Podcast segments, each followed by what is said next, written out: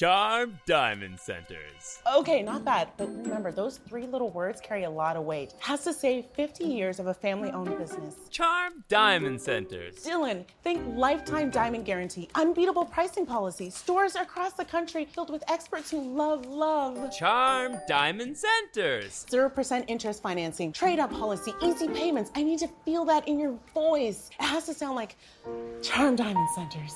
Wow, that was really good. Ever catch yourself eating the same flavorless dinner three days in a row? Dreaming of something better? Well, HelloFresh is your guilt free dream come true, baby. It's me, Keke Palmer. Let's wake up those taste buds with hot, juicy pecan crusted chicken or garlic butter shrimp scampi. Mm. Hello Fresh. Stop dreaming of all the delicious possibilities and dig in at HelloFresh.com. Let's get this dinner party started. There's never been a faster or easier way to start your weight loss journey than with PlushCare. PlushCare accepts most insurance plans and gives you online access to board-certified physicians who can prescribe FDA-approved weight loss medications like Wegovy and Zepbound for those who qualify. Take charge of your health and speak with a board-certified physician about a weight loss plan that's right for you. Get started today at plushcare.com slash weight loss. That's plushcare.com slash weight loss. plushcare.com slash weight loss.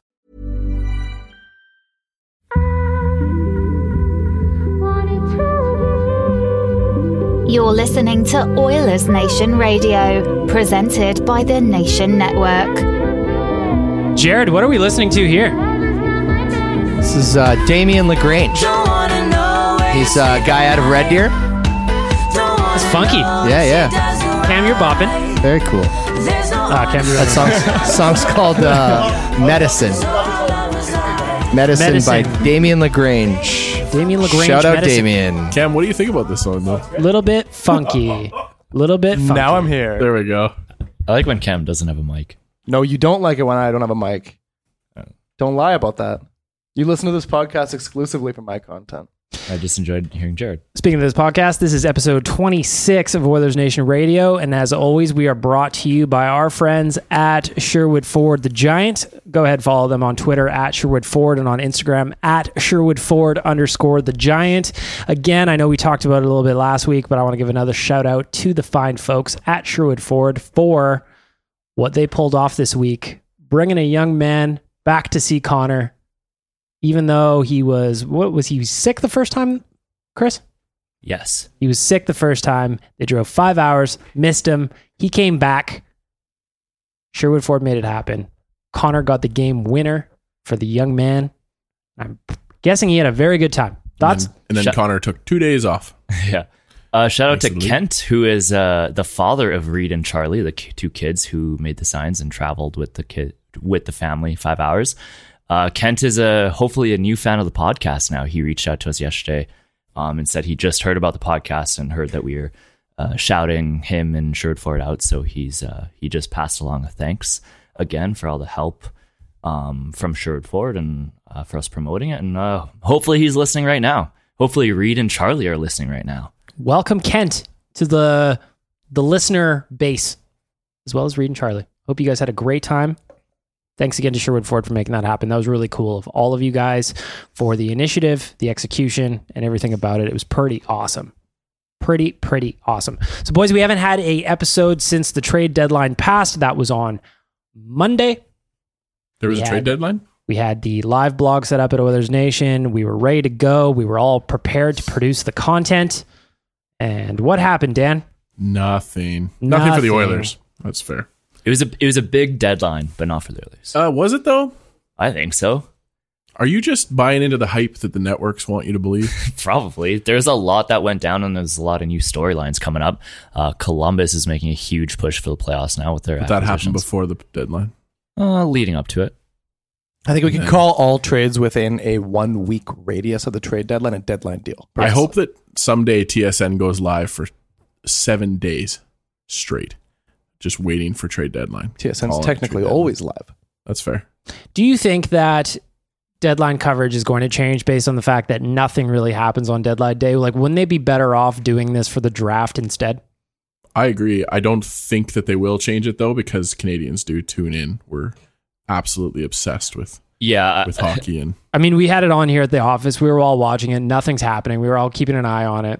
It was a little bit boring. You just wait. You're way better off just sitting there, put some like ambient music on in the background, keep refreshing that Twitter page because they're gonna have it, and it's not gonna be on TV for five minutes after it's on Twitter. they're How- just going to put Ekman back on the broadcast.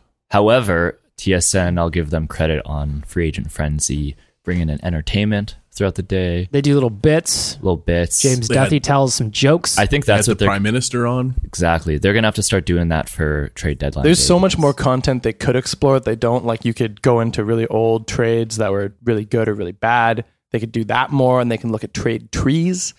Like remember we looked at the the Mark Messier one on Oilers Nation and how it now Still alive. hinges on Sam Gagner. It's Still still, alive. there. So like go into that kind of content. Don't just sit there and talk about who's going to acquire Lee Stempniak for a fifth round pick this year. I think my favorite part about deadline day is always how the insiders leave their ringers on.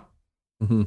So they'll be live broadcasting, a text goes off, an email, whatever, and you get to hear it. and they're in the middle of like a they're like in the middle of doing their hit uh, talking to the camera and then all of a sudden their phone goes off and they just they just stop talking Yeah, that's your one walk in. excuse to be on your phone during Yeah. a live TV show.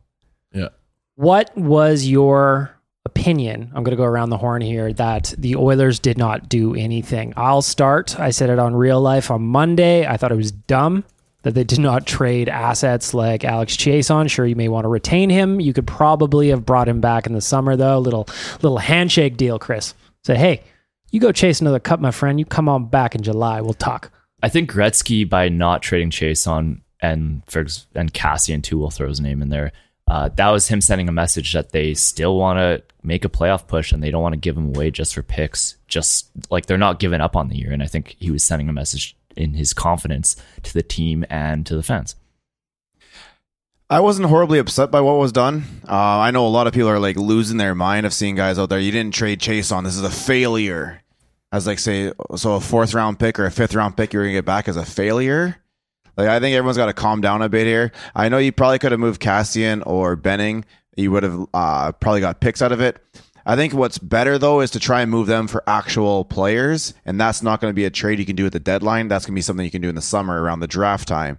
Uh, that's what I'm kind of assuming was for most guys is that they're coming out with really, really low end draft picks because you really don't want to give us any type of asset for some guy who's going to be there for a short period of time and may or may not actually help you. We did not actually have that many valuable pieces to move. So yeah, maybe hold on to them and you try and turn them into something bigger and better come the draft day. Otherwise, I really didn't expect much happen at all. but i think it's fair for oiler fans to have wanted to see action happen they want to see this uh, rebuild 3.456 uh, start off quickly and I, I just don't think it's realistic and and those kind of trades will happen more in the off season and I could Yeah. understand. I can understand why they kept Chiasson. He's actually a contributing member of the hockey team, but I don't understand this. Oh well, we didn't want to just give Alex Petrovic away, even though they could have got a whatever for him. He's not even playing. He's not even the roster last night. the guy that they traded for Petrovic, Chris Wideman, The throw in. got dealt for uh, Sebastian Day, was it? There was a it was a third string goalie. Yeah. So much akin to what the Oilers acquired for Cam Talbot. yeah, fair enough. Hey, on the bright side, Anthony Stolarz did make his first appearance of 30 minutes or more Nine more to go. Yeah. against the Toronto Maple Leafs on what was that Wednesday? Wednesday. And It he only went- allowed two goals. It went very well. Cam, Yeah, that was. Uh, you want to you want to pivot and talk about the uh, the trip to Ontario now, or do we want to? no. What do you got about the trade deadline? What, what were your Oh. thoughts? I'm you were doing NHL numbers. You were doing your thing. You were knocking out the content. What was your overall impression? I was quite happy they didn't choose to buy. I know one thing I we were kind of skeptical of what when they fired Peter Chiarelli, I think we were all very excited because we were terrified at the potential damage he could have done at the deadline. Like Lord knows what he would trade the first round pick for. Like that would have been that'd have been pretty pretty scary to see unfold. But then when they brought in Keith Gretzky, Bob Nicholson was still kind of saying like, "Oh, like we're right in the mix. Like maybe we'll consider buying." And everybody was like, "Oh God, no! Please don't trade the first round pick. Please don't trade like Evan Bouchard or anything like that." And they didn't. So I think that's a win personally. Honestly, I'm not upset at standing pat. I think just keeping everything as is is kind of their version of internal buying. So it's like, I don't know, let the team be somewhat competitive for the rest of the year. Try to make that last playoff spot, I guess. Just, I mean, who cares about fifth and sixth round picks? They don't mean anything. When they're talking about buying, though, I don't think they meant to like a, a rental, kind of like what goes on right now. When they were talking about buying, they're looking at a guy with two, three, four years of term left who could actually help you. Uh, I would have, I would have called Ottawa and try and seen what it was gonna it was gonna take for us to try and get Mark Stone over here. I think that was the type of that was the type of deal you could make a move on.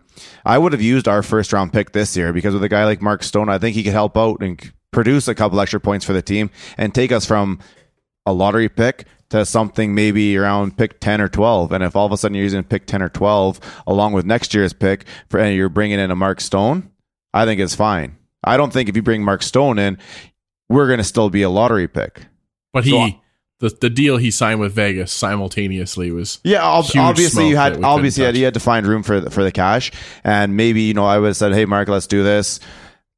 It's going to take me a couple of months to to try and figure out our cap issues, but we'll get you down on a piece of paper right now. That is what's going to happen. Let me figure out this shit first, and then we'll get to that. But when they were talking about buying, that's what I think they're they were they were never were going to uh, go for a, an actual rental. They never came through with my prediction that I made last week, which was Tyler Toffoli. Yeah, you Didn't did say happen. Tyler Didn't Foley. happen.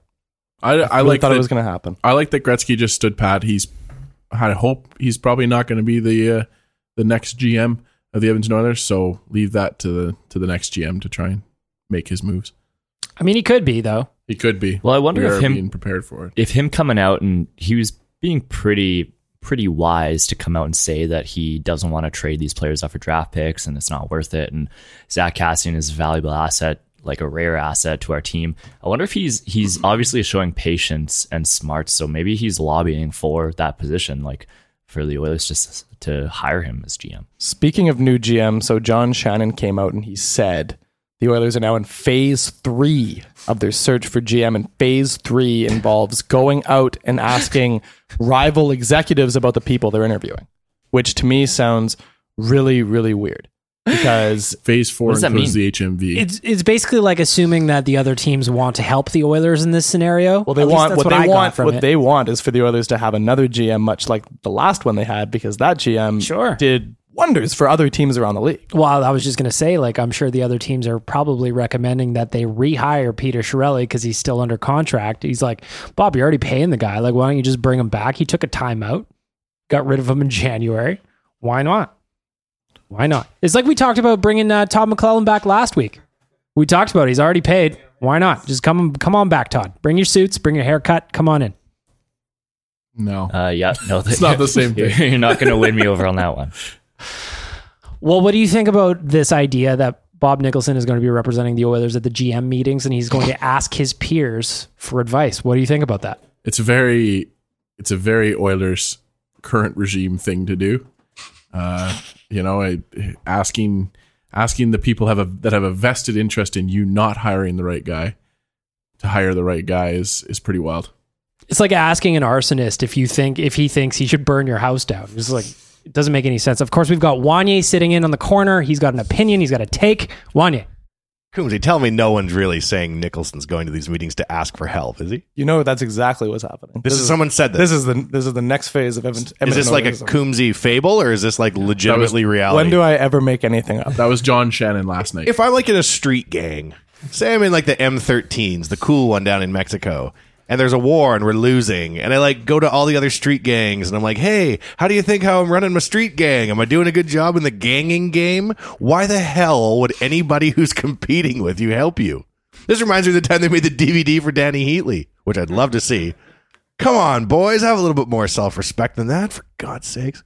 Good radio show or podcast, rather. This is a this is so the epitome of why I don't really like Bob Nicholson in this role because what this reeks to me of is his his hockey Canada background where everyone's like he knows all about winning but back then it was like oh I'm putting like the most difficult decision is whether I'm going to have like Claude Giroux or Taylor Hall on my fucking taxi squad.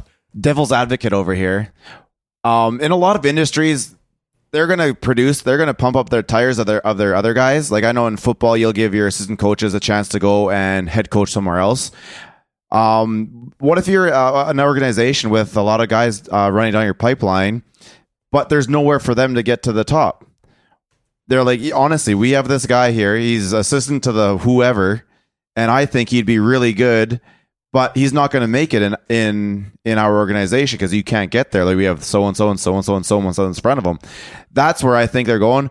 Or he just brought this up to shut up everybody on Twitter because no one thinks they're actually doing the uh, proper search. So he's like, "Look, we're in stage three. There's three sta- There's five stages. We're in stage But he, three of but it. he also said last week they hadn't started this search. So how are they in phase three a week later? Maybe the first two are really quick. You know what? There's got to be a point where other GMs in the league just feel bad for us and, and truly want to do their part to help There's us no get out way. of this stink. I think so. So here's my thing. Phase one was telling people that they hadn't started the search yet. Yes. Phase two was coming up with what they were going to say phase three is, and now we're in phase three. With there you go. Yep. Done. There's there's no way any any GM in the league is going to do favors to the team that has already been like won four draft lotteries, and it's probably going to win this year too because you know I hear what Rick is saying though. Like there is there is a certain amount of like professionalism around, and and you know if there's a if there's a, an equipment manager that's had some really good trade ideas, and, and they just don't feel like they can promote him to an AGM position, maybe they suggest him to the Oilers. maybe there's some really good posters on HF boards that uh, people have seen. They're like maybe this guy could have a chance. Perhaps the Oilers have a broadcaster right in their own backyard who is due for a chance to run the team because he's got hot takes and ideas and has for a hundred years. Maybe Just, he just needs a chance. just needs a chance, you know? He just needs a chance. Oh, oh bagged milk. I want to go ahead and thank our friends at Get Sauce for helping us make this all possible. Go check them out at getsauce.com. You can go visit them at 9620 58th Avenue. Or if you want to use your mobile cell phone device, you can give them a call at 780 462 2418. They would be happy to improve the feelings in your mouth. That's what they do. That's what they do. You like tasting things, and they like improving that. Mouth feelings. Phase three of buying hot sauce is uh, Get Sauce will go and ask all their other hot sauce competitors which the best hot sauces are to buy. Then they, they go over to Frank's Red Hot, and they're just like, hey, what's, what's doing over here, boys?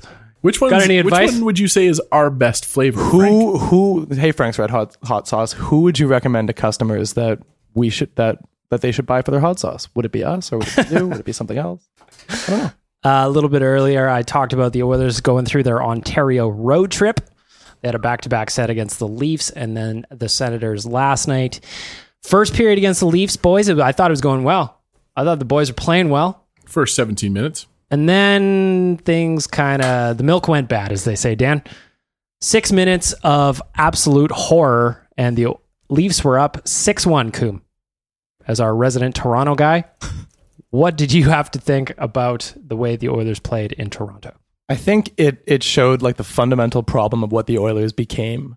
I think the Leafs and Oilers were in a pretty similar spot in 2015. They were both I don't I don't know if the Oilers were advertently tanking for McDavid like the Leafs were, but they kind of both, you know, started their that Leafs started their rebuild one that time. I mentioned started rebuild three at that time. And we thought by 2019 these were going to be like the two teams in the league, Toronto and Edmonton. They're like, you know, McDavid and Matthews and this and that. But what we saw in Toronto is Edmonton has no depth and no skill. Like after the first period, they tried really hard and played well, and then Toronto just turned on the Jets and absolutely sunk them in four minutes with just like wave after wave of like skill. Kumzi Wanye here. If you're going to be a dick because we're in phase three of rebuild four, which in software nomenclature means we're 3.4.1 and one playoff year in 13 is not enough playoffs for you, fuck you. How's that sound? It sounds to me like you're a real bad Oilers fan and you just need to trust the process and understand it takes a generation to fix a team. The key is if I was just more positive about the Oilers, the team would be better. That's what it all comes down to. All I know is that Cam has been complaining a lot on Twitter, and I can't prove definitively that his complaints have not fallen directly into the dressing room, thus causing the players hardships, upset tummies, and an inability to play. Chris, thoughts? Yeah, I mean, Coon's being super negative, but I mean, I'm not.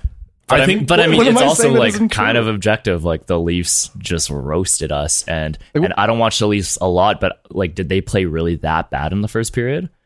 Like, or did we play that good? Like, I didn't think it was. I thought we played solid, and I'm just like embarrassed at why we couldn't continue playing like that for two more See, periods. the reason it's particularly agitating is because they're the team Edmonton could be if they had kept all their good players and Peter Chiarelli hadn't to just like piss them away. That's the team the Oilers could be with, you know, Hall and Eberle and Matt Barzal. I think that's uh, one of my favorite parts about that game against Toronto is all the takes that came out of Toronto, like the MSM coming out afterward and being like, "What can the Oilers learn from the Leafs?" Well, listen, bro. well, we yeah we know that Don't trade away your fucking players. That's one. Two, don't hire Peter Chiarelli and let him stick around for four years. That's two. Three, shut up. We already know.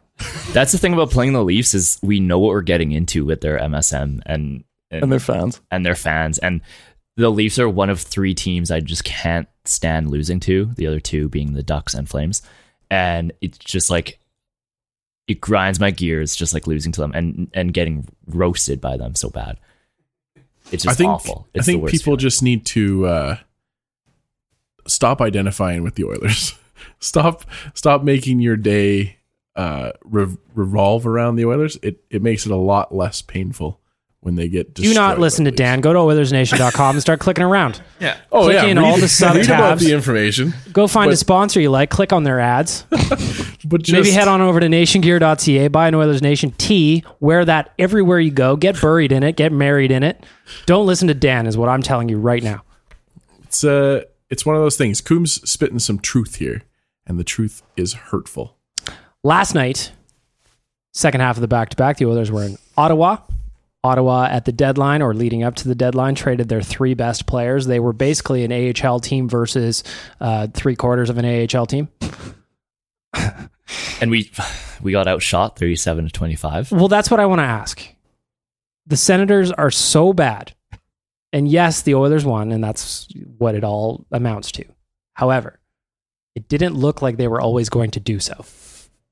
What were you all thinking as you were watching the game against the Senators, seeing the Oilers struggle against the worst team in the NHL? This isn't an official stat. I I have to make sure somebody will check for me. But this is the fourth time this season that the Oilers played the last place team at the time that they were playing them, and this is the first time we've won a game in those situations. So yeah, pretty good, pretty good. So we're improving. We're improving. We're improving. We're But getting I- better. But I agree Visually with what better. is saying that yeah, it, it wasn't uh, overall not a great game. If it wasn't for that over or that high stick uh, high stick call that was pretty close. Here's Albie's Um, high stick. Eh, I don't know. It was pretty close. Uh, if it wasn't for that, uh, we probably would have been going to overtime at least, and probably in a shootout forever. Uh, but yeah, it's uh, it's frustrating to watch when this team should just be able to roll over a, a bad team like Ottawa. But hey, we got their head coach fired. Outside of our top three, outside of Nuge, Leon, and Connor, our rosters are relatively similar. The, we have a bunch of guys, and they're actually faster. I'm sorry, we're we don't have a lot of fast guys. So if you have in this day and age with the NHL, if you've got fast guys, you can start whipping around our players. Actually, one of our better players was Luch last night, and I don't know where this is coming from, but he actually looked kind of de- I mean, not six million dollars decent, but he has looked somewhat decent in the last little bit, and that's terrifying, really.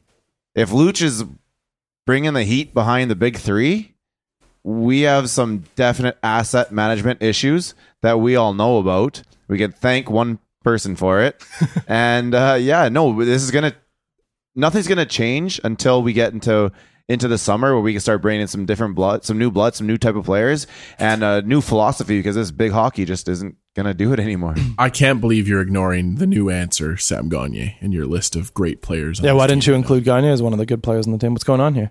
He's on he's on pace for like a 50 goal season pretty much. If he can hold that up, then hell yeah, let's go with it. Like- He's going to be a fantastic, okay, maybe a really good third line, fourth line player for us next year. He's gonna bury But if 20 he's in goals the top next year. Six, we're still in lots of fucking trouble. He he is the team's fourth best forward right now. We can all agree on that, right? He's playing on. He's practicing on the fourth line today. What is that? He's he's already like fifth in the team in goals with three.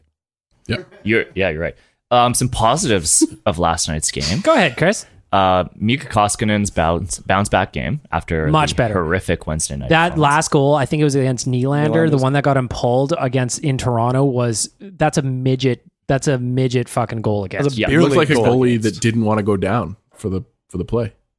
Unbelievable. Anyway, Chris, go ahead. Number two, we only took one. Our penalty penalty kill has been horrific, and we only took one penalty last night, which is awesome.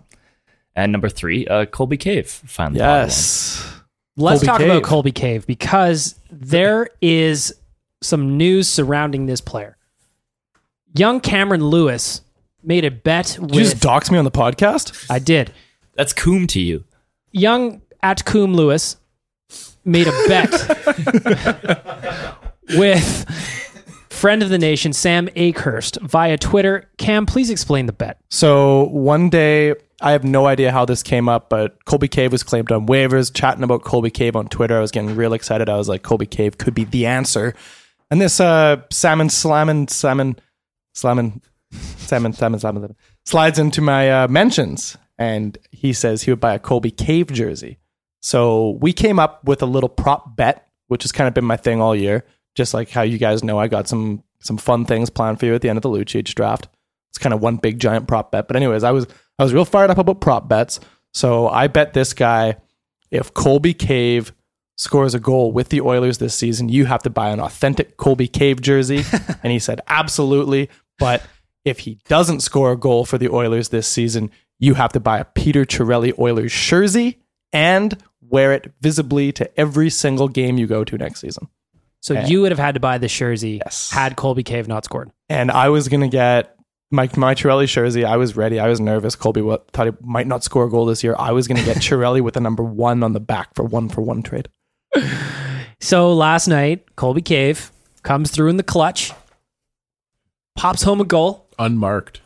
unmarked. He's just like sliding in there like a ghost he is. Sliding in there, scores past Anderson, gets the goal. Sam Akehurst, Cam called him out immediately. I was ready. I had that. I had the tweet saved in my notes on my phone. I was ready to rock. I was like, when Colby scores his goal, I'm posting this on the Twitter immediately. And to his credit, Sam said last night he is going to follow through with his end and he's going to get the Colby Cave jersey. And I can't wait to see it, to be honest. I think it's going to be a great unicorn to have. As the proud owner of a Ladislav Smid Oilers jersey, I think those are the best kind of jerseys you can have. Like you go to an arena, everyone's got a McDavid jersey, everyone's got a Ryan Smyth jersey, whatever. But when you're the kind of person rocking a Colby Cave jersey, that means you've been to hell and back with this franchise. Yeah, like real fans get obscure jerseys. You know? Like every now and then you cruise around, you see like a Samsonov or something walking around, and you're like, wow, that guy's been seeing some shit. A Roman Hamrlik jersey, that's a cool one. At that Islanders game, I saw the Doug Glatt Edmonton Oilers jersey, number See? 69. See, somebody went and get got that. Why not? It's cool. Why not? Chris, if you're going to get an obscure Oilers jersey, who'd you pick? I'll start. I'd go ahead with Shaun Van Allen. you probably don't even remember Shaun Van Allen, Uh, Chris. I get. Would you call? Would you call uh, Teddy Peckman obscure? oh, that'd be a nice one. Teddy Peckman. That's what I'd go with. Oh, nice. Dan? That's a good question. I'm I'm racking my brain here. I feel like a Marty Reasoner would be a solid, solid one. Although a lot of people had his jersey back then. He was a popular popular player back then. He was a big part of us back then. I'm going with the number 36, Dennis Bonvie. I got a little story behind that that I'll tell you guys one day. But yeah, no, that, uh, I'm a big fan of Dennis Bonvie. I think if if my Smid jersey wasn't random enough, I would go get a late '90s Jim Dowd jersey. Oh, that'd be nice too. That'd be really nice. You know I- what? I would do Sean Brown. Sean Brown, big Sean Brown guy. Or like uh, my backup, I said Sean Van Allen would be my go-to. I think a Mats Lindgren would also be nice. Oh yeah. That'd be really, really nice. Now, maybe a Bernie Nicholls. I, I would like Going back a also little bit? another cool one to get would be a good player who played here randomly, like Adam Oates Yeah, sure. or Peter Nedved. yeah, but like the second time. Yeah, Peter Or Nedved. Miroslav Shatan. yeah, that's a good one. Yeah, Sykora would be Sykora would be a great. cool Rick one, said yeah. behind me. There's a lot of great options. Maybe a Freddie Brathwaite, Chris, for the goalie guild. Sure. Mike Morrison, shootout specialist. Uh, Jacques Plante. How about a how about a, a Jim Corsi jersey? Just says Corsi on the back. Yeah. He, he played here. You know, what'd be He kind of a cool jersey to have is a Thomas Vanek Oilers jersey. Uh, from the, of course, from the offer sheet that would have cost us Taylor Hall and a whole bunch of shit. Thank you, Buffalo, for not letting that one go through. As uh, somebody mentioned earlier, last night the Oilers beat the Senators, and the Sens came out this morning and fired Guy Boucher. now he can get back to his uh, dream and his passion of being a Russian extra in a World War II film. He looks like one of the just like random bad guys in like Goldeneye Exactly. that just pops up. 100%. He could be any villain in a James Bond movie. Anyone. Is it also like incredibly damning that they chose to fire him after a loss to the Oilers? Well, that's what I love. That I love that losing to the Oilers now is a fireable offense. like how bad have things gotten? So Pierre Dorion said this morning. Uh, this is from Frank Seravalli. Pierre Dorion said this morning he met with the Sens players. I told him that our play recently was not acceptable. He said he told him there is no more excuses. Now, where I sit, I can't help but think that trading away your three best players is kind of an excuse. I mean, I don't want to come up with excuses for the Sens. I'm not a Sens guy. Could be, but I'm not. Maybe get myself a Yashin jersey, Chris. However, Maybe get yourself a Paajarvi jersey.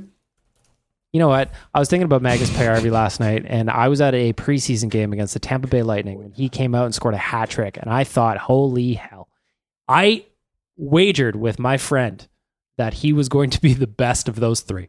It- Boy, was I wrong. In 2007, I so vividly remember this. I have a, a hockey news magazine draft previous 2007, and it's you usually talk about like the the the draft that year, but they were looking way far ahead because this was uh, right after Tavares's um, age 15 season, and they were like 2009 draft. Who do you want, John Tavares or Magnus Paajarvi?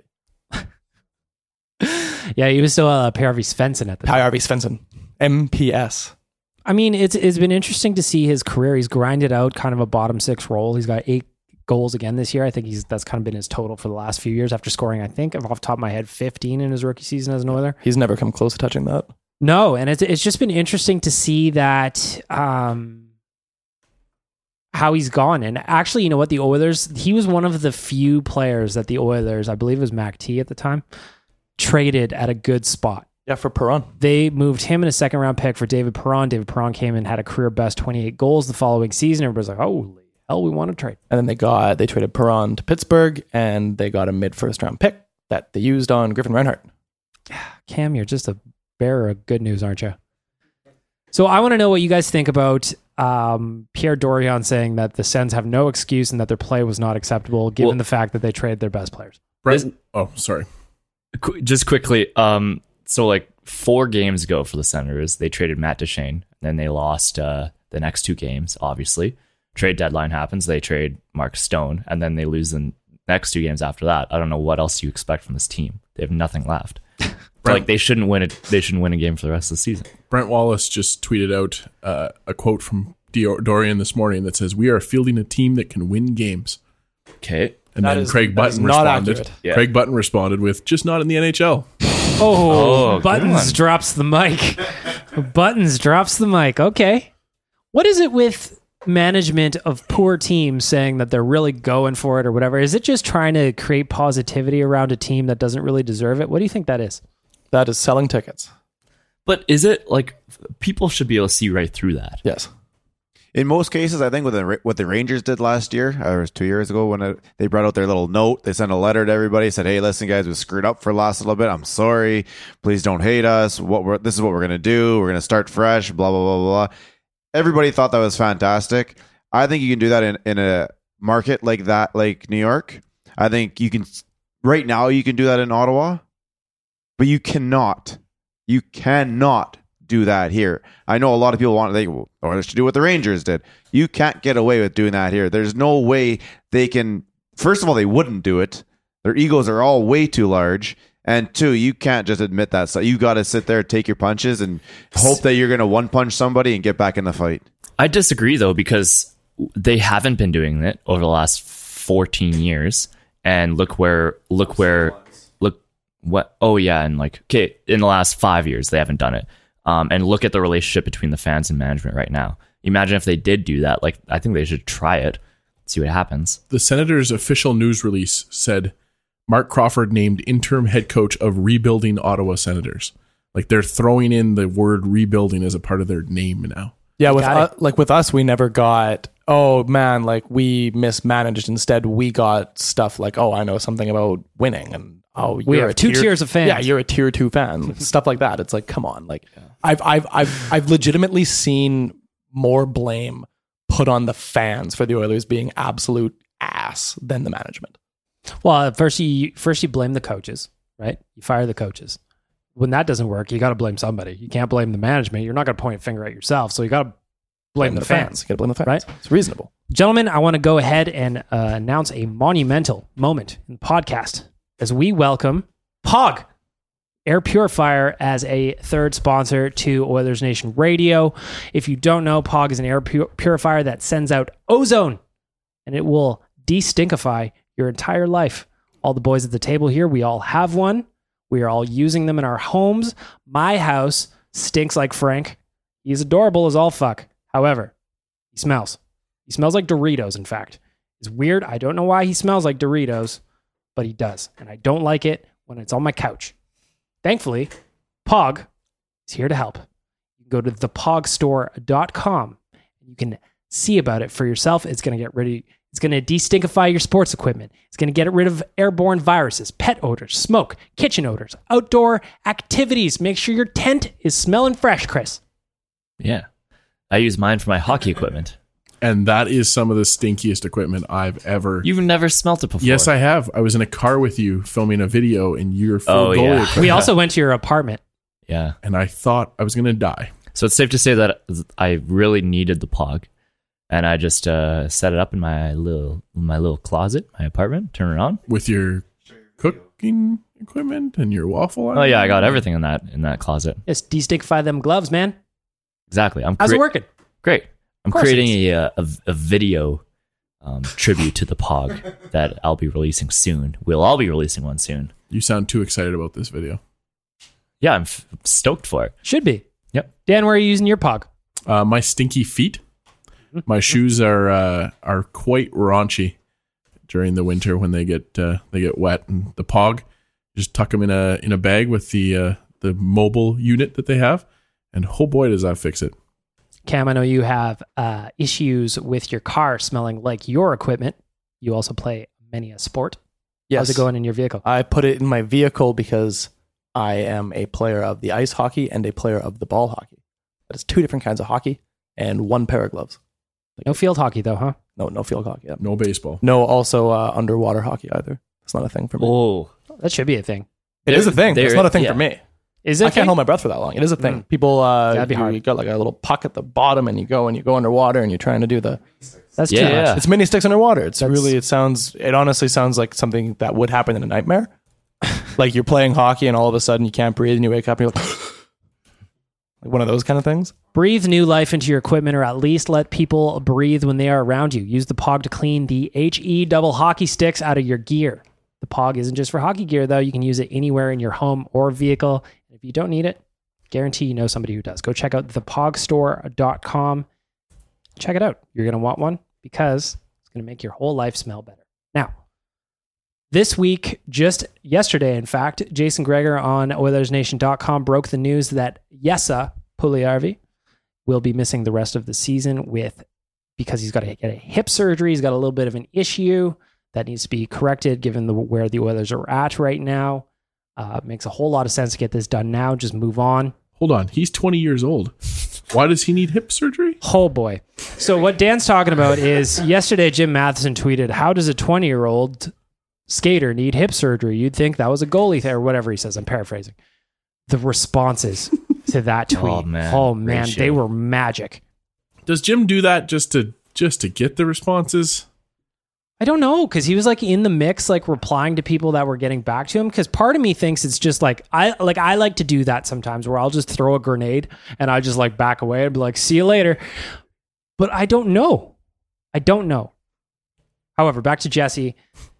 What do you guys think about this injury? To me, I think the whole weird thing is just how the news came out. He was in a warm up against the Islanders a couple of weeks ago. He came out as a healthy scratch, and then he was injured, and then he was supposed to go down to Bakersfield, and then he needed a second opinion because he needed to get surgery, but then he maybe didn't need to get surgery. Now he does need surgery, and he's off to New York to get this done, and he is done for the year. Chris, what are your thoughts on Jesse Puljujärvi? Well, for the longest time, like he's not having a successful season. In the back of your mind, you always kind of think like, what if, what if there's something? What if there's something? And uh, obviously, you don't want to use it to, as an excuse.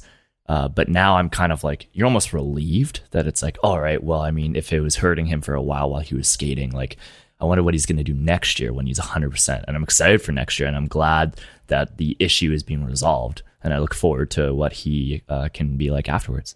The 30 for 30 that they do about how the Oilers, excuse me, how the Oilers handled Jesse Puljujarvi's career is going to be epic. And this is just another brick in that wall. Uh, you know, Dusty mentioned that that he's been complaining about about issues coming into the season and and had been mentioning it to people that he was having he was dealing with some weird pain and uh, you know here we are just just 60 games later and then they finally go to get him to get a second opinion Well, it's definitely been bugging him all year, and uh, I know it's what it's really done is um, affected how much he can battle. So he's been getting knocked off the puck a little bit easier than he normally would be able to. He just uh, doesn't have that ability to explode through the right side of his body. That creates too much uh, too much pain for him to, to to be able to fight anybody off. That's really that's going to affect a lot of things. You know, he's been staying on the outside a lot. Everyone said, "Oh, he's you know he's playing on the perimeter. He can't get inside." Well, guess what? If you don't have that ability to be able to push in through these some of these defensemen, that's gonna it's it's gonna keep you on the outside. Uh, again, in, along the boards, he's got some days where he can toss a guy off, and there's some days where he's getting knocked over. Same thing. If he's not able to, you know, drop his ass a little bit towards the ground and lower his center of gravity to be able to battle guys properly because he is so damn big, it's gonna it's it's gonna affect his game. So he's gonna go down there. He I think surgery's on Monday. He'll spend a couple weeks down there, uh, just recouping. It's gonna be a while. You know, he's not gonna be able to walk right away. I think he comes back here for a little while, and then you know, obviously, he gets to the off season, and it's time to start training. They got a deal on his contract this year. Uh, we're going to get to a point next year, though, where I'm fairly confident we don't move him. I think we're going to need a guy who's going to be somewhat cheap, and he's going to be somewhat cheap. His career I really hasn't taken off the way he wants to yet, so he's going to sign a one or two year deal. I'm guessing at a relatively small small number. Well, small for a hockey player. I'd take that contract in a second. Um, so it's going to be actually going to work really well for us because next year he'll be able to get into that top six. He's going to be confident. He's going to be strong. He's going to be able to take that next step in his career. And I know everyone's been up and down like on him. He smiles that big. That means he frowns that big. Like he's a very emotional guy. That was deep. that was I- very deep I but told no, Vonnie that's that the other day. He told me I had to get it in here, so I had to try to figure out how to get it in. Anyways, when he hits, when he gets to the point where he can uh, be smiling again and be and just be excited and be happy to be at the rink and want to play and be able to do what he wants to be able to do on the ice, you're going to see a whole different version of him.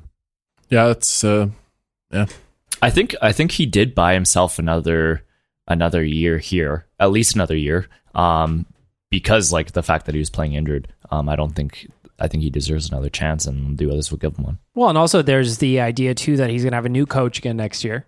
That's a fresh start. Yep. New GM, another fresh start.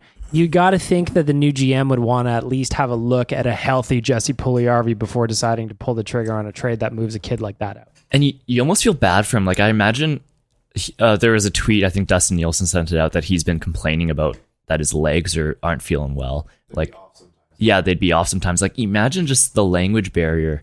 Like what if this was much more serious than we thought a month ago? But there was some kind of language barrier between him and this and the trainers that they they just didn't really look too much into it. they were like hey jesse how's your game going he's like my hip and then they were like oh that's yes we we really are sad about the tragedy He's in the as well He's just in the dressing room yelling hip, hip, hip, and then they throw on "Hips Don't Lie" by Shakira. Yeah, I was gonna say hips don't lie by Shakira. That's the jam. Um, it's one of those things. I think that it's. I'm gonna give the organization the benefit of the doubt. I don't think a lot of people do, and I understand why because they're bad and blah blah blah. We all know that. I bet surgery that getting it, getting it to this point was a last resort. They tried to do the rehab. They tried to do all those non-invasive kind of options before getting here, and then with the season being where it's at, well, why not just shut them down, get it done? Plenty of time before next season starts. You can get back, get those legs under you, my friend, because they need them. I just think about how f- how he was flying around in the preseason. I know it's different, of course it is, but like he looked a lot more powerful on his skates, and it starts to make a little bit more sense when he's got to get hip surgery to correct it as to where that speed kind of went. Anybody? Yes. yes Thank you. Yes. See, I think I think I think we've already watched play his last game as an Oiler, and I think they're going to pull the trigger on a deal in the offseason for kind of another reclamation project, like we saw when Dylan Strome got traded away from Arizona and they got back Nick Schmaltz. I think we're going to see that kind of trade. There's got to be another, you know, struggling winger, struggling defenseman out there. I think that the fact that Puljujärvi was injured this year helps raise his value in a trade because they're like, oh, there's a reason he had like four points this season. He's injured. He's still really good and then maybe they can maybe they can use that to well, and there's also the- value in a trade. There's also the angle that Larry Brooks uh, said at the deadline day, saying if Puljujärvi or if they're going to get rid of a guy like Lucic, they're going to have to add in a Puljujärvi or something to sweeten that deal. So maybe that's what they do. Maybe they pull the trigger on a Puljujärvi trade just to rid themselves of Milan Lucic, and that's the only way to get it done because you can't have him on the team for another four years making six million bucks, and he's on pace to get 14 points less than he got last year. So year. if you have to use Puljujärvi to get rid of Lucic, it makes that whole. You have to view it for you have to view it as Hall for Lucic, Larsson, and Puljujärvi. A lot more dizzying, doesn't it? Would yeah, you? I mean, yeah, of course. I guess it depends on the return. Would you would you make that deal? Like package them, trade trade throw add in Puljujärvi just to rid the Lucic contract. I think it'd be I'd be tough to pull that trigger. Uh, if I was the guy coming in here, um, when's Seattle coming in? Not next season, but No. the season, Season after. after, Yeah. Okay, so technically you could have one more year of Lucic and then be able to buy him out, right? That's where you get the free buyout when the team Uh, comes if- in. It's a speculation if there's a lockout in 2021, which I imagine there's going to be, then we might get compliance buyouts again. Yeah, so but we should, get a, we should get a compliance buyout for the um, expansion. No, No, just to, just for the lockout because what might happen is the salary cap might go down again, like what happened in what was it 2013. So teams might get compliance buyouts again, but it, it won't be expansion related. Well, then I, you know, honestly, I don't think you're gonna have to uh, include a Puljujärvi to move Lucic. I think you can move Lucic come this summer and maybe one more summer after that. You may have to take eat a million dollars off his contract, or you may just get a bad contract back. Like, I mean, I, r- right now I'd be going to LA and go, let's flip uh, Lucic for Kovalchuk right now. And you know what? I'll still eat a million dollars off that because Luch has two more years left. There's other options out there than having to package in a guy with the potential still of Jesse Puljujärvi that you don't have to do that right now. I think that would be that'd be just a, a dumb move. It, it wouldn't be a smart move just to try and move a guy like Lucic. Lucic is fine on the fourth line. The only thing that's getting in his issue is his pay.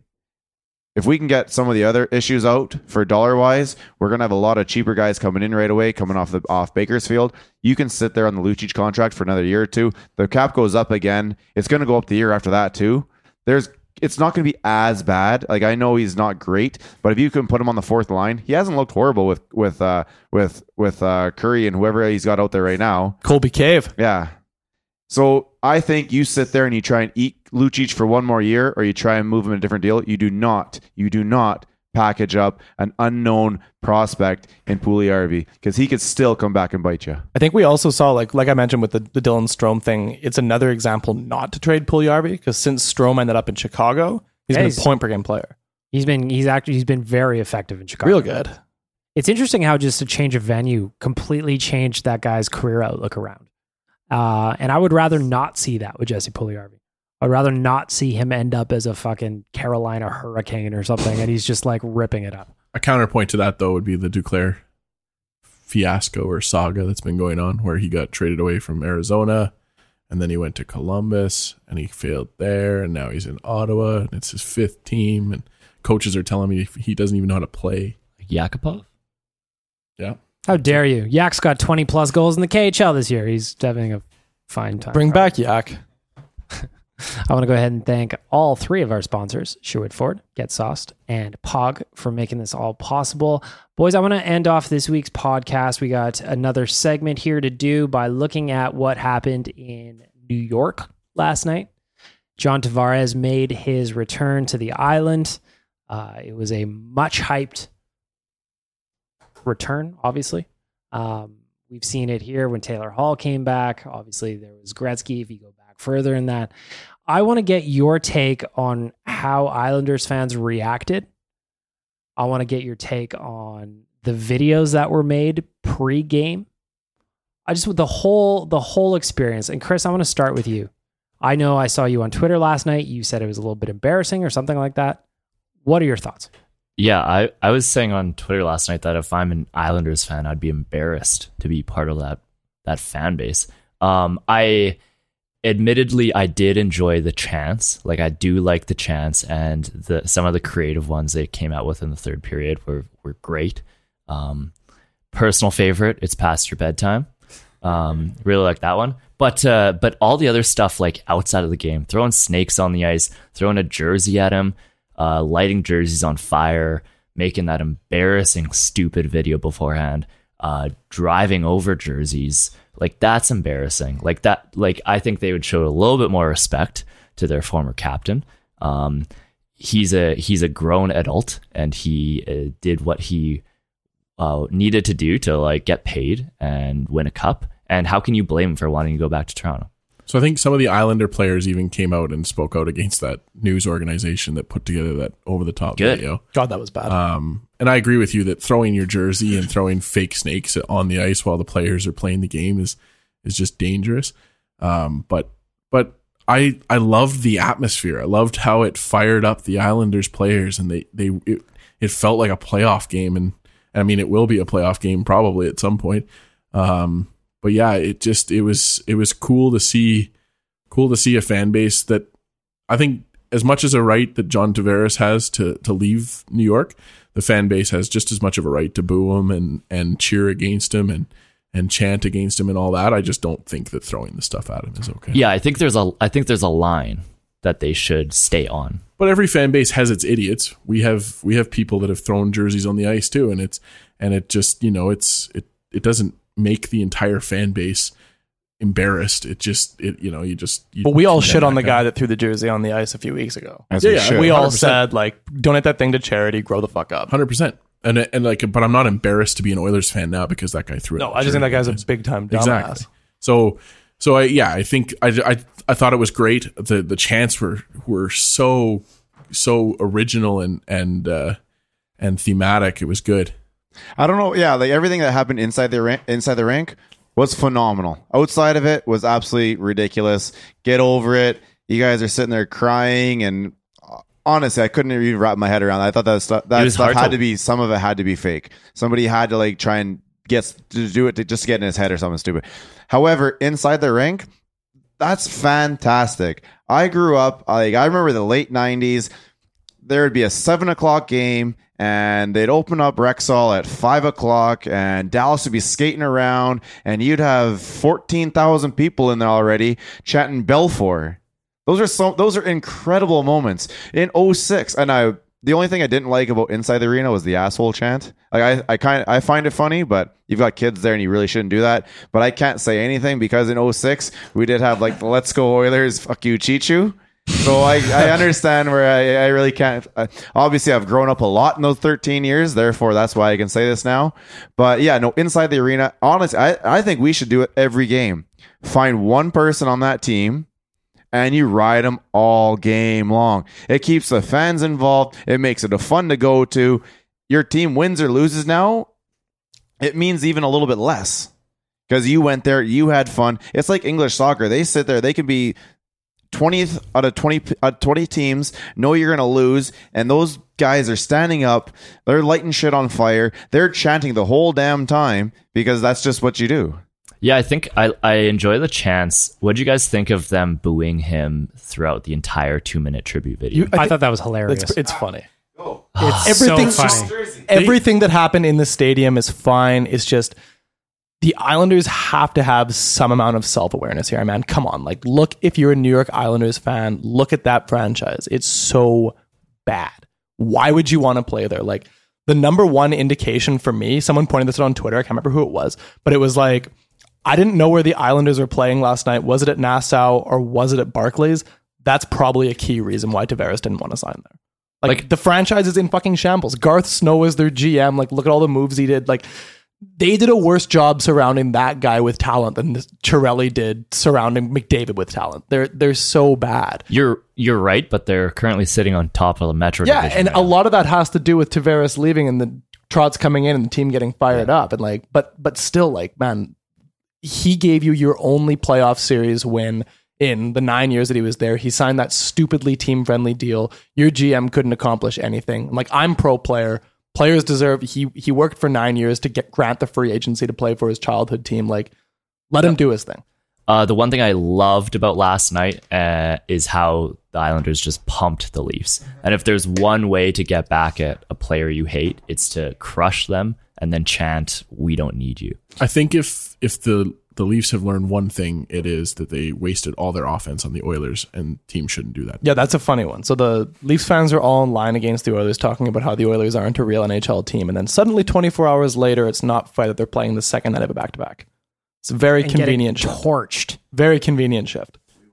like all I could think about was to me I love it. It's like it's it's what sports is all about. It's about getting fired up and yeah, the like don't chant asshole cuz Rick was right. There are kids in the building and they don't need to hear it. They'll hear enough of it at school from each other. Like but like the ones like we don't need you. Where's your jammies? It's your bedtime like that's great stuff and the fact that they were all in on it and you could just hear it raining down was that's fantastic during the tribute video john tavares comes out, and does a little lap and claps and like the boos were just roaring down and i just thought it was so funny. Like i, I have a hard time criticizing islanders fans when i'm part of a fan base that burned chris pronger's furniture. Like let's not pretend like it doesn't happen anywhere or or like I saw some last night, some Vancouver fans being like, that's embarrassing. Well, listen, you guys burned your fucking city down twice. because you lost Game you Seven lost. of the Stanley Cup Finals. Like, let's let's pump the brakes here. I saw a lot of people pointing fingers, and all I could think about was that Spider-Man meme where it's like pointing back at each other. Like, all right. Everybody gets a little bit out of hand. Speaking of pointing fingers, I do not want to see any of these New York Islanders fans who also happen to be New York Yankees fans ever get excited about a free agent signing ever again. Go ahead. Why? Well, I mean, they're mad that they lost their star guy, and the Yankees routinely pillage star players from other teams. And of course, it's fine. It's part of the game. They But I, have th- I think every Islanders fan is a Mets fan. nobody is a Mets fan. There's no such thing as a New York Mets fan. That's not that the the stadium is empty. It's like that team exists as a simulation. It's not even real. The, hip, the, hypoc- the hypocrisy of these New York sports fans is unfathomable to me. But sure, I mean, you bought your ticket, boo as much as you want. But like, I hope that the Islanders now hand out diapers at games because their fans are all covered in piss. Okay. well, I don't know where you go from there. So I will go ahead and catch us all up on the Lucic gold draft because I had an idea. I had an idea for a side bet. I'm sick of this draft. That's because you Are eliminated. you basically have no games left. I'm looking at it. Chris has uh, two games left. You've got Buffalo on Monday, and then you've got Vegas on April 1st, and then you're done, my friend. You're done. Yeah, Lucic. I was thinking about really adding in the was. side Windicate where we throw in a one goal counts for two for Tobias Rieder. Come on. Thoughts? ah, And we're, we're adding a, we're, we're doing a new draft. We oh, do we keep our remaining games? no, we would keep the remaining games for Lucic, but then we redraft the remaining ones for Tobias Rieder. Right. So I could have Lucic. You could have Lucic one night, and I have Rieder the same night. exactly. So you get a Lucic goal, and then Rieder buries one, and I double double Well, double here- you up. How about how about here we go? No, no. I uh, how about how about this? For for every game that we have Rieder, or yeah, every game that we have Lucic, Kuhn gets Rieder, and then that way the three of us pool our goal together, goals together. Because I feel Yeah, like we get Rieder you on your guys, If you guys are coming together to go up against me, I need some kind of advantage. Well, that's the advantage right there. You get Rieder three times as many times. So as like I've got as an example for Dan's idea, I've got six games left. right. So that would be six Rieder games for you. If There you we're go. pooling Rick, myself, and Dan, and not Chris because Not Chris Chris. is obviously the not devil. Chris, of course. Chris is getting that tattoo, man. It's game over. so Cam, you have one, two, three, four games left. So that would be four Rieder games in our pool. Okay. For Full your marks to ba- bag milk for coming up with this one. for like your it. four remaining games, we would have a Rieder goal in our pool, and then our remaining games where we have a lot. Dan and I have a lot of games. Rick's sprinkled in here with a single. where we have our Lucic games picked, and then you could potentially get Rieder goals added onto your three-one total. Chris is just sitting in the sidelines So by yeah, I'm- himself. okay. so I'm not in this You're one. I good with take it? this. You're good with this, Koom, as a Windicate. Uh, how many Rieder games do I get? Well, you would get a lot because there's I get a lot. the And you guys only get four. the bulk of them. Yeah, we would only get four Rieder games because you've only got four Lucic games left in your original. And I still, I still get to pick like a really crazy fucked up thing for you guys to do if I win it. Well, yeah, I mean, like we still the the the rest of the bet maintains itself. We are just adding in another layer because there's not a whole lot of offense going on in this gold draft right now. So you guys are counting on Cheech outscoring. Yep. Yes, the three of us, Dan, Rick, and I. Not not Chris. Just one No more Chris. time, just to repeat: Dan, myself, and Rick, the Yeah. No Chris Club, no Chris is going allowed. Together in a Windicate against Coom. However, our games would offer Cam a Rieder pick. Cam has four Lucic games left, which would be four Rieder games for our threesome Windicate. Chris excluded. Okay. This is not complicated at all. This is this is fine. All right, sure. Yeah, I can do that. I'll add All right. a little bit. Of, I'll add a little There we bit of spice. We got a the. Windicate. Nicely done. I'm not Milk. scared. We've got a Windicate here, gentlemen, and I feel good about this, boys. We've got a lot of Lucic games coming up. We're going to have four Rieder games in there. Ho. We've got one goal from Dan. Yep. We just need something from Rick and I. Right. Oh, We've got something going here, boys. what a day. We got a lot of things done today. We got a lot done today. I want to go ahead and thank our friends at Sherwood Ford the Giant. I want to thank Get Sauce. And I want to thank Pog for coming on as our third sponsor, making this all happen. Thank you so much for listening. Please tell a friend. Please subscribe. Please rate us on iTunes and wherever else you get your podcast information. Jared, who playing? Good. Damien Lagrange, good man from Red Deer. Shout, out Damien. That's wishes.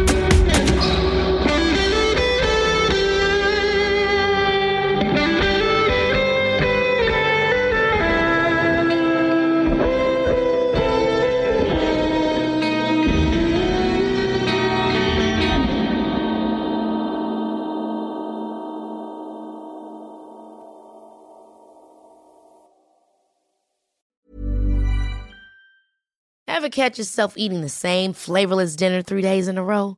Dreaming of something better? Well, HelloFresh is your guilt-free dream come true, baby. It's me, Keke Palmer. Let's wake up those taste buds with hot, juicy pecan-crusted chicken or garlic butter shrimp scampi. Mm.